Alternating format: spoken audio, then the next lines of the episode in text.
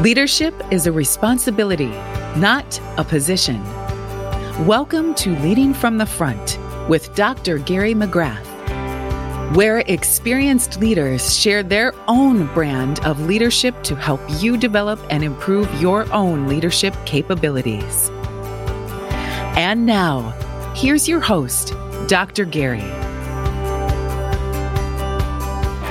I'm Dr. Gary, making good bosses into great leaders with compassionate accountability. Welcome to Leading from the Front, where leadership is a responsibility, not a position. And today's guest is the past owner of Glasgow Hicks Company. And, you know, I always mispronounce Glasgow, Glasgow, Glasgow, because I lived in Scotland for two years. So I kind of get it messed up in my head, you know, when I when I say that. But Glasgow Hicks Company is now the NFP Property and Casualty Services Company of Wilmington, North Carolina. She holds a degree in international economics and accounting. She was the president of the Independent Insurance Agents of North Carolina from 2009 2010 and currently serves on the board of directors of the North Carolina Insurance Underwriters Association, which is how I met this guest because we are both friends of Gina Hardy, the CEO of North Carolina Insurance Underwriters Association. And those are the boards you sit on. So that's how we got to know each other. So she's the founder of Nowpreneur. I love that, by the way. We've got entrepreneur, we've got entrepreneur. Now we've got Nowpreneur, which helps companies defeat marketing overwhelm with simplified marketing systems that produce profitable, reliable growth. She is an international and metaverse speaker on insurance, marketing, and business management, and is the co author of a business success journal, Straight Talk by Real People. She's the past president of the Wilmington West Rotary Club and currently serves as the flag captain of the Carolina Yacht Club and is a U.S. sailing certified race officer. This is a busy woman. Please welcome the business growth coach, Charlotte Hicks. Hi, Charlotte.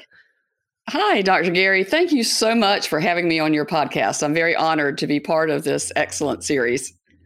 Well, you know, we we talked before, eh, and and we'll we'll get into this about your your path and your businesses and so on. But you know, you you've written a book. We've got marketing. You you you have degrees in international economics and accounting, and uh, you know, when you i always love this because when you really get to know people and see people all of the things that you're involved in they don't seem to have a, a lot of connection it's just you know you you're a sailing cast certified captain officer thing whatever that you got to explain what that is tell me tell me what the us sailing certified race officer i i'm i'm completely ignorant of that what is that so anytime you have a regatta or a sailing race mm. you have a race committee and the head of that race committee is the principal race officer or PRO. And US Sailing is the national organization that trains and certifies people to be PROs in races.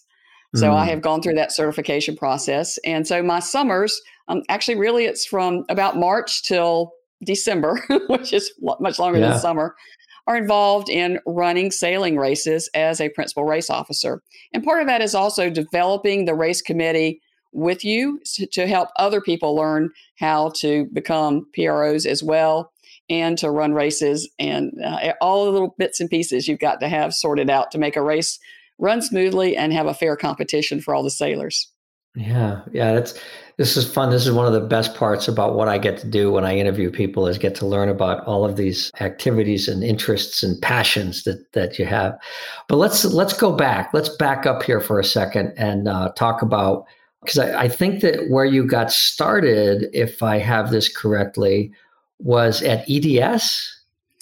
Well, initially, I started in my family's insurance agency and worked there Family for business. a short period of time. We had mm-hmm. an agency and a, a, wholesale brokerage and worked there for a bit, then had the opportunity to join EDS. And interestingly enough, my dad was at the U.S. Naval Academy the same time that Ross Perot was there, who mm. Ross Perot started electronic data systems. So he had teased me as a child. It's like, well, maybe one day you can grow up and work for Ross Perot.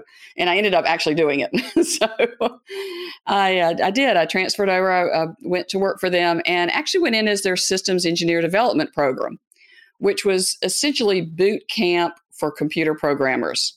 Mm. And I knew going in because I did have enough exposure to the military to know that a lot of training like that is mental and not technical. And they're mm. looking to see can you work under pressure? And this was back in the day where cycles, batch cycles ran at night.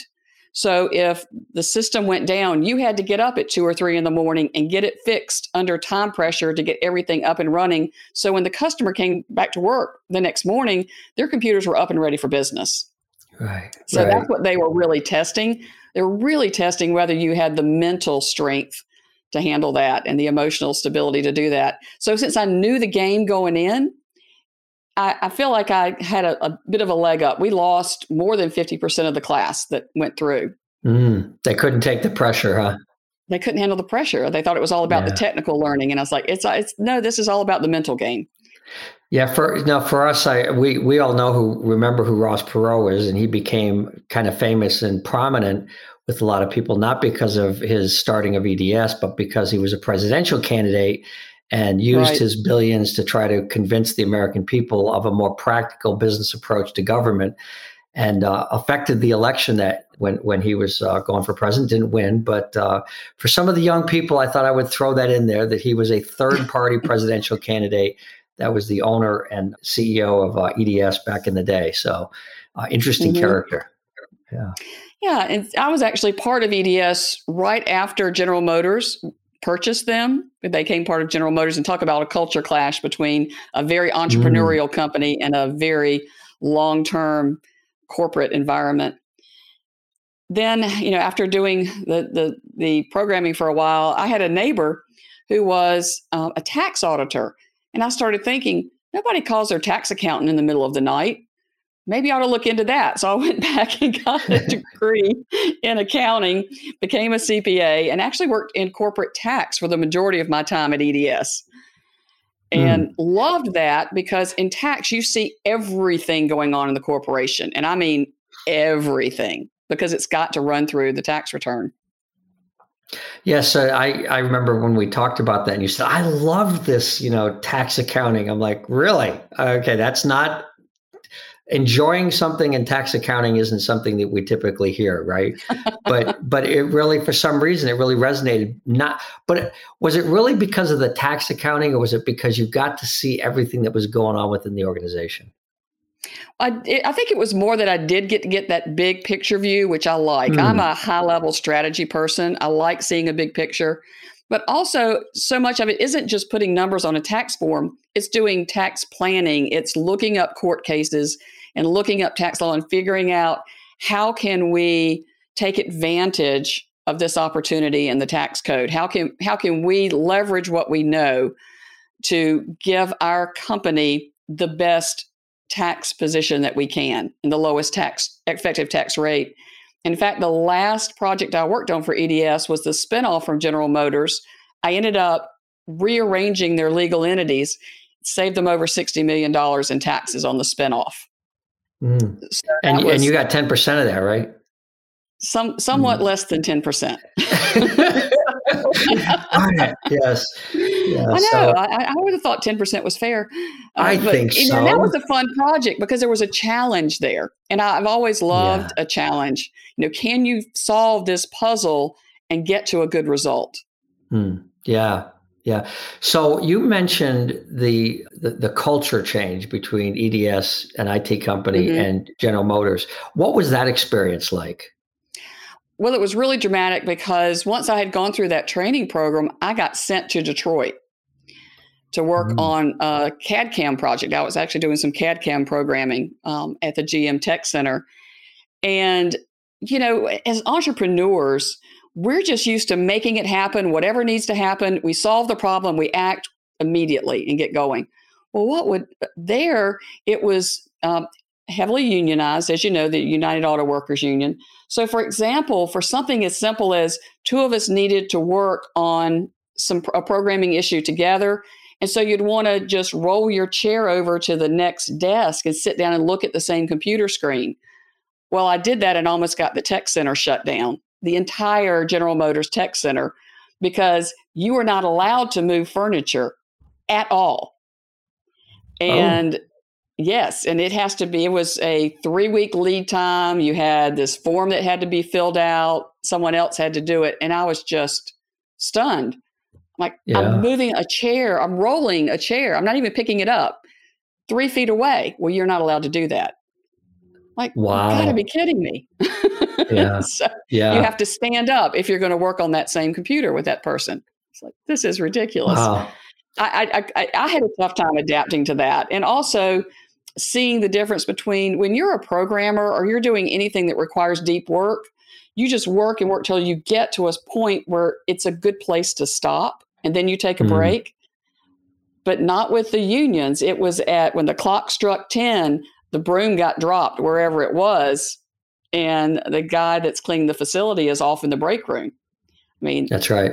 Yeah, yeah. I worked for ten years in, in union environments with uh, Procter and Gamble, and Scott Paper, and that I had that experience once when we were doing some work as a as a young supervisor, and we were running a machine on a Saturday to kind of catch up on something. And at you know ten o'clock, it was break time, and they shut the machine down. I went, wait a minute, we've got, you know, if we if we run for 30 seconds more, we could finish this piece. And you know, we no no no, we're done. Shut it down. And the guy walked off the floor. And I, of course, not knowing any any different, I was like, what the heck is going on here? I was upset, right?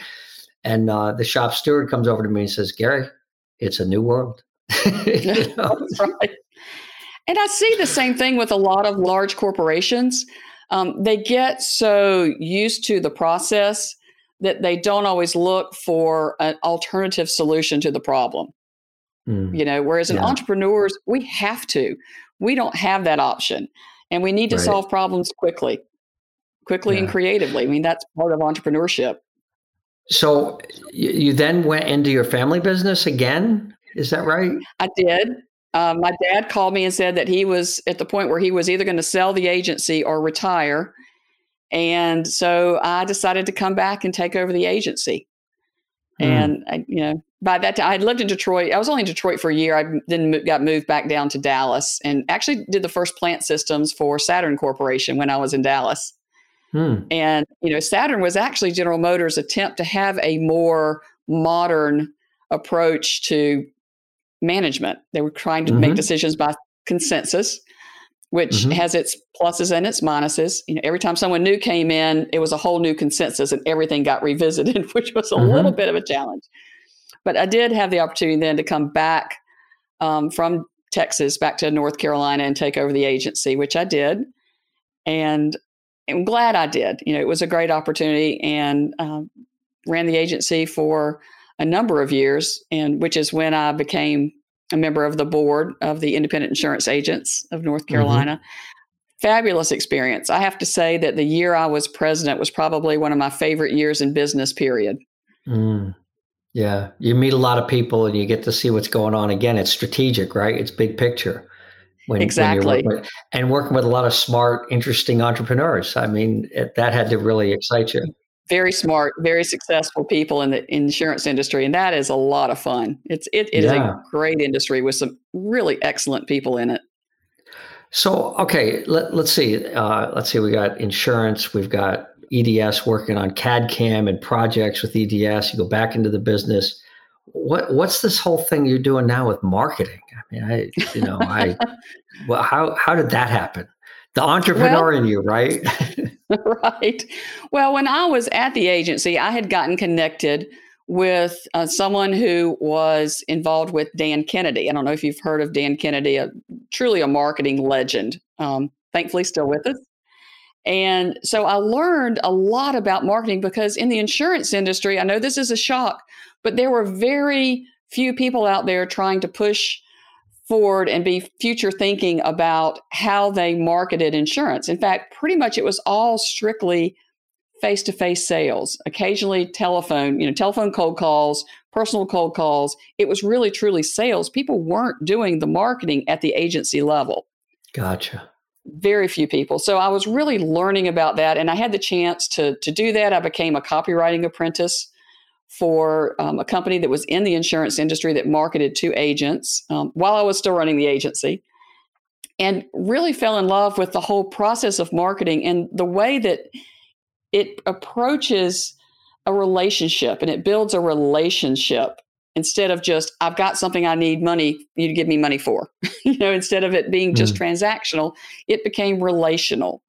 And you know the insurance industry really does run on relationships mm-hmm. you know and the and with all of these sales tactics people did want to build a relationship but what i've realized now is that as you look at the the stages of of intimacy that desmond morris talks about when you jump over steps in that those stages of intimacy, it feels like assault. And that's what sales felt like to me for so long because it felt like you were asking for the sale before you develop the relationship. Mm. And that's what I like so much about marketing and the way that I coach marketing is let's allow people to move along their customer journey in a way that makes the next step be a logical next choice for them. So you're walking along with them more as a guide than an adversarial, I've got something to sell, you've got my money in your pocket relationship. Yeah, I mean, you know, I, I have written some books on this stuff, you know, on sales leadership, and and you know, when we talk about that, if if you're really doing the job of selling, quote unquote, you're really helping the person buy. You're not really selling. You know it's we're you know semantics with a lot of this stuff. But really what you're doing is helping the person. You're trying to find mm-hmm. something to help. The work that i do in leadership development i'll talk to a ceo i say i have no idea if i can help you can you help me you know people will say that to you right can you help mm-hmm. me so i don't know i need to understand where you're at and what you're trying to achieve and what your goals are and where you're headed and what your strategy is uh, let's do that first and you know, have a cup of coffee and find out something about each other, right? And right, uh, so, right. I, in insurance, I, I, I, my impression is it's the same way. We buy because of a relationship most of the time. So, and and interestingly enough, when we talk about this, and you're kind of putting marketing on its ear a little bit by combining sales and marketing as you understand it, that's fine. Um, is is our definition of leadership starts with the ability to build relationships. Mm-hmm. But I like what you said at stages of intimacy. Can you talk a little bit about how do people make the mistake in these stages of intimacy where they they feel like they've been told, you know, you got to ask all these questions, you got to push the sale along, you've got to make progress, you know, you got and I, I Charlotte, I've I can't tell you the number of times with sales teams I've said, you cannot speed up the sales process. You right. cannot. Okay. The customer, the client, the person that you're talking to has 100% control over the timing of it. The only thing that you can speed up in the sales process is everything that you do behind the scenes. How long does it take you to get a proposal to them? How long does it take you to get a team ready to uh, deliver for them? You know, the mm-hmm. things that are in your control. It's the client that determines the timing, right? They should. they absolutely should.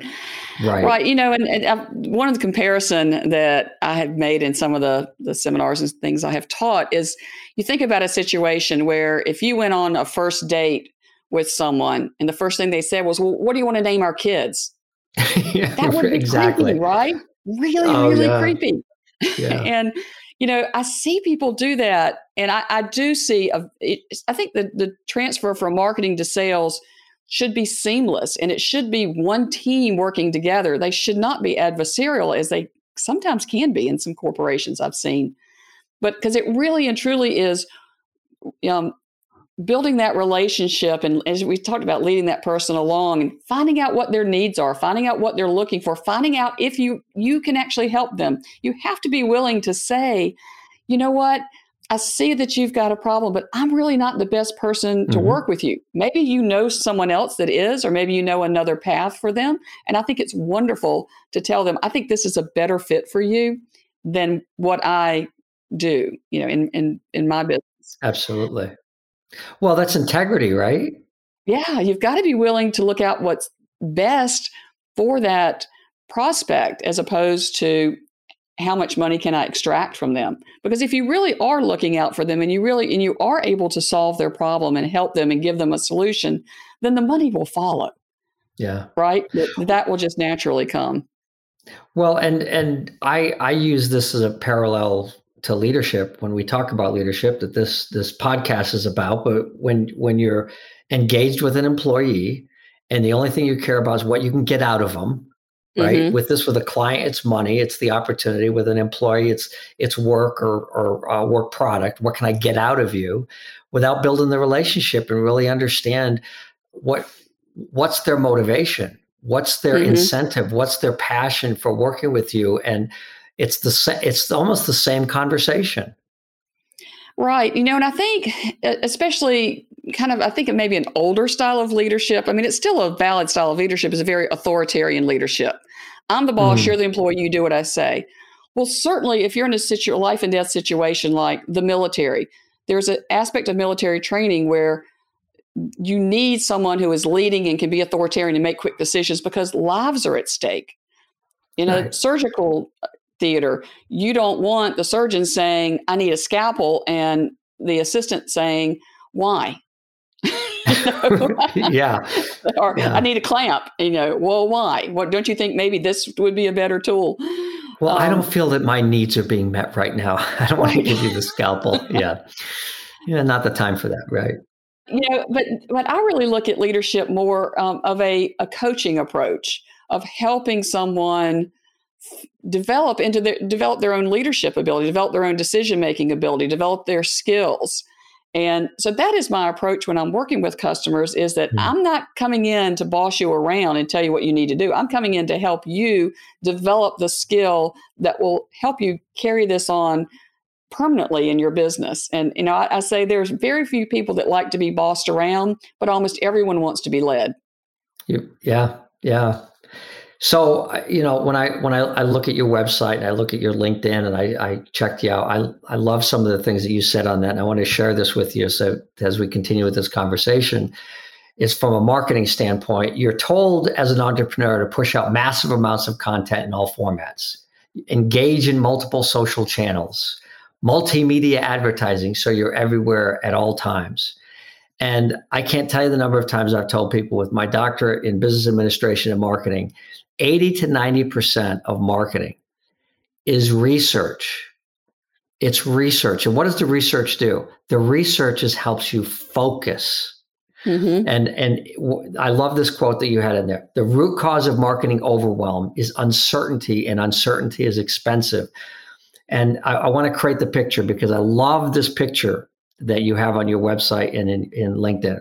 It's like a ball of twine. You know, you look at this ball that's just all kind of mixed up and it's all these lines and it's and it's mixed and you point to it and then you have this this circle that's uh, clear in the center and kind of a, a nice circle that you're trying to move marketing from this uncertain, throw everything up on the wall, see what stick, pile of spaghetti mm-hmm. to a clear path and understanding of of focus so that you're talking to the right clients, the right possible clients with the needs that you have to offer. And I just love the way, I mean, you almost describe marketing in a few minutes, what I think a lot of entrepreneurs struggle with. How did you get to that? How did you water this all down to a point where you almost can visually say, this is where I think you are, this is where you have to go? And it's it, it it is uh, marketing starts with a solid foundation of strategy. That's the, the, the thing. How did you get to that point? Is did it develop over time?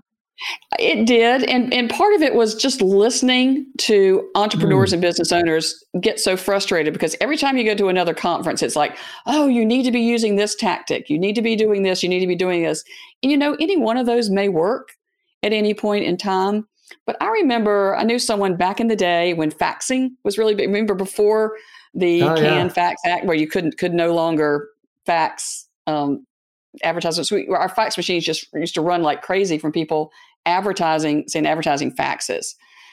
Yep. And I knew someone that had a, a, business that was completely based on that. And then when that act passed that banned marketing faxes, uh, sales faxes or whatever spam, they went out of business because they didn't have another basis for reaching their customers. But I operate because I am a digital marketer certified partner. I use the digital marketer framework, and one and one of those frameworks is the growth triad, which is hmm. you need the documented journey, which is what we talked about, understanding what stage that buyer is in.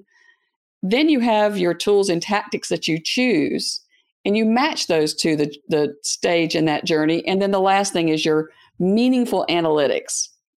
Mm-hmm. So you're tracking what you need to track and you're not trying to track a thousand different data points you're tracking what has the highest leverage and what can help you make a decision so that's yeah. that's really where that framework came from but I, I, tell the story about you know the buyer's journey and saying the right thing to the person at the right time i was in a, a position where i was decided i was going to get a new car and I had done all my, as most people do now, they start their buyer's journey online and they'll do their research and do all that information. So I had researched everything. I had narrowed it down to two vehicles. So I went to the first dealership and I walked in. Now, mind you, I had my checkbook. This is how serious I was about buying. I was mm-hmm. not there to browse, I was there to buy. I fully intended to walk out of the showroom with a car. So I walk in there I finally got someone's attention and I said, I'm interested in this model. These are these are the the the things I'm looking for on the car. Mm-hmm. So, well, we don't really have that in stock, but here's some keys if you want to go. Here's a key if you want to go drive one. We're kind of busy right now with customers. Ah. Hmm. I'm like, oh, okay. okay. So I went and drove the car and I came back. He goes, well, what do you think? I was like, well, it's not exactly what I wanted. I said, is it possible to um, talk about building one with or ordering one with the specific Order, yeah. yeah. items that I want. He goes, Well, you know, we, we're just really busy with other people today. Can you maybe come back on Thursday? Like, wow. Really? Hmm. Like, okay. Yeah. So I went literally across the street to the other dealership and I walked in and I said, he goes, What can I help you with? I said, Well, I'm looking for this model with these features. Um, and of course, they always ask, especially a woman, what color are you interested in? Right. And I was like, yeah. well, blue would be my first choice, white would be my second. But I'm really more concerned about these, you know, these features. And, and I told him which package and everything. And he goes, clearly you have done your research. I think I've got a car on the lot that will fit. So he took me out there. It had one additional feature than I had asked for. We drove the car. He he went with me. He explained everything, made sure I understood how the car worked, asked me if I had any questions, and he walked back and I said, "If you'll sell me the car for this amount, I'll write you a check right now." And I walked out of there. I think he made a sale. Yeah. a sale. And I said, "And you need to go across the street and buy this guy lunch." And he goes, "Why?" I said, "Because he helped you make that sale." Yeah, because exactly. Yeah. That's and, great. You know, it was because they didn't recognize where I was in the buyer journey, and they were trying to have a conversation with me that wasn't appropriate. Right. But but right. the second the second auto salesman knew it, it was listening to what I said was very perceptive, and knew I wasn't yeah. at the awareness stage. Right. Right. He doesn't have to explain things. You've already done your research. That's right. right. Yeah. Right. He, he understood that and probably understood it by listening and asking a few questions and you know, just uh, assessing, and that's why we say that uh, he he had both analytical skills and emotional intelligence. And mm-hmm. emotional intelligence and decision making are the only two measurable scientific, uh, scientifically correlated characteristics of leadership effectiveness. And he had both. You know, he was able to make good decisions, analyze it, and read emotionally where you were at. You know, so right. Right. that's uh, good stuff. So I want to I want to read one last thing because I just I love this uh, this quote that I, I read from you. It says, "Without strategy, all of your marketing is random and haphazard. Sure, some of it will work. No one is that unlucky." you know, you throw enough stuff up on the wall, something's going to work, right? Right. But if you don't have analytics to understand what's working and what's not working, it might work, but you won't know where to go. Well, you know that old marketing quote that that says half of my marketing is working, I just don't know which half. Yeah, there you go. There you go. Yeah. And and um, my guess is that you have systems and processes to help people with strategy and tools and tactics to help them implement and analytics to help them make those decisions. Absolutely. I mean, one of the one of the things we say is diagnosis before prescription. You wouldn't walk into a doctor's yeah. office and have him just hand you a prescription when he hasn't examined you and say, "Here, take yeah, this." Right. It's like, wait a minute, you don't even know what my problem is. Should be the same way with our marketing. We need to do mm-hmm. the diagnosis of what's going on, where are the problems, what do we need to to do before we start throwing a new tactic at it. Yeah, yeah. Good stuff. There, there's so many parallels to me as I look at this between marketing and leadership, you know, and if I was leading you and we're trying to figure out a performance situation, uh, what's the first thing I do? I need to diagnose. I don't just come in and, and mm-hmm. say, Charlotte, you need to do this. You need to do that. You know, you brought up the whole military authoritative leadership style before, and having been prior military, my dad prior military, my four brothers, my son with 108 years of military service. I think I know something about that style. Right. right. And it doesn't work. It doesn't mm-hmm. work in the in the workplace today. There are seldom situations that are life threatening critical. Right. And um, if we use that kind of style because it's easy for the leader, it's really easy for mm-hmm. the leader. Just tell people what to do. Mm-hmm. Okay. Don't don't need any real skill with that. Um, and uh, if something goes wrong, I can blame you. It's easy. Right. You didn't understand. Right. I blame you. I'll fire you and get somebody else. Good luck with that because that strategy mm-hmm. doesn't work very well. So, anyway, I, I see a lot of parallels. Yeah, I believe true leadership takes a lot more commitment from the leader because true mm-hmm. leadership is developing that person that you're leading. It's not just getting the job done, it's getting to the goal while you're growing those people that are on the team. Yeah. Well, that's a that's a great way for us to wrap this up. Is just with that with that quote. But I I have to ask you the question I always ask people. I don't know if I I prepared you for this, but I'm going to ask the question. If you could write yourself a letter and send it back to Charlotte 20, 25 years ago, 30 years ago, pick a number, okay? And you can say, Dear Charlotte, what would you have told yourself? What would you have told that younger Charlotte? I would have told her that yes, while it's important to develop skills and gain knowledge, it's also extremely important to build relationships. Mm. Relationships, you know, strong relationships with your family, with your friends, with business associates, because ultimately, those relationships are often what is the difference between success and failure. Because I can look at back at so many situations where I was given an opportunity because of the relationship I had with someone. Now, absolutely, once I was in that position, I had to perform, but the relationship is what got me there. Or I had a relationship with someone who could help me solve a problem that I was having mm. in business because I had taken the time to get to know them and know what they did. So that's yeah. what I would in, encourage myself to really be more cognizant of the value of relationships as you yeah. go through life. Yeah, good Good stuff. Yeah, because for me, if uh, I now know where I need to go if I want to start sailing, I'll get a hold right. of Charlotte.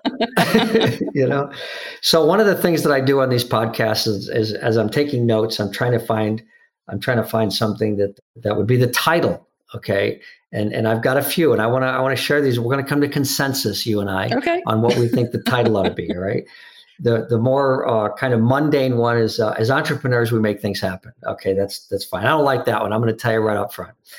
What the one that I liked is uh, what do you want to name our kids? And that, that was you know put that in there. It's like ah, not really appropriate, but then and then uh, from your website I kind of like it. No one is that unlucky. So I, we we had a couple of title possibilities. What do you think, Charlotte? Well, I, um, you know, as a copywriter, I tend to go with. Um, I, I, love those; those are very clever titles. I tend to go with uh, headlines and titles that really give them a peek into what we're going to talk about. Okay.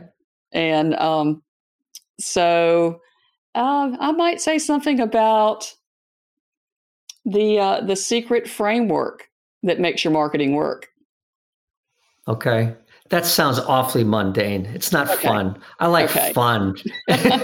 you're you're, right. you're being too analytical. So uh, so maybe we say no one is that unlucky in marketing. You know. there we go. Know. There we go. Yeah. Yeah.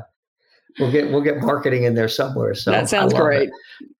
Well, Charlotte, thanks so much. Uh, Charlotte Hicks, I really appreciate you spending the time today. As we have this conversation about leadership and marketing and sharing your wisdom and your path. And uh, thanks so much for being our guest today. Appreciate it.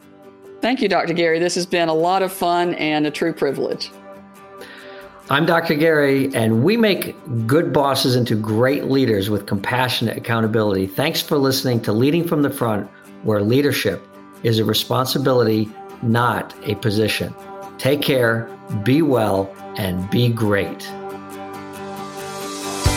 Thanks for being with us on Leading from the Front with Dr. Gary McGrath. Remember to subscribe to this podcast on Apple or wherever you get your podcasts. For more information about the work Dr. Gary is doing, visit statarius.com. S T A T A R I U S.com. Music for Leading from the Front is provided by Peter Katz. For more of his music, visit peterkatz.com.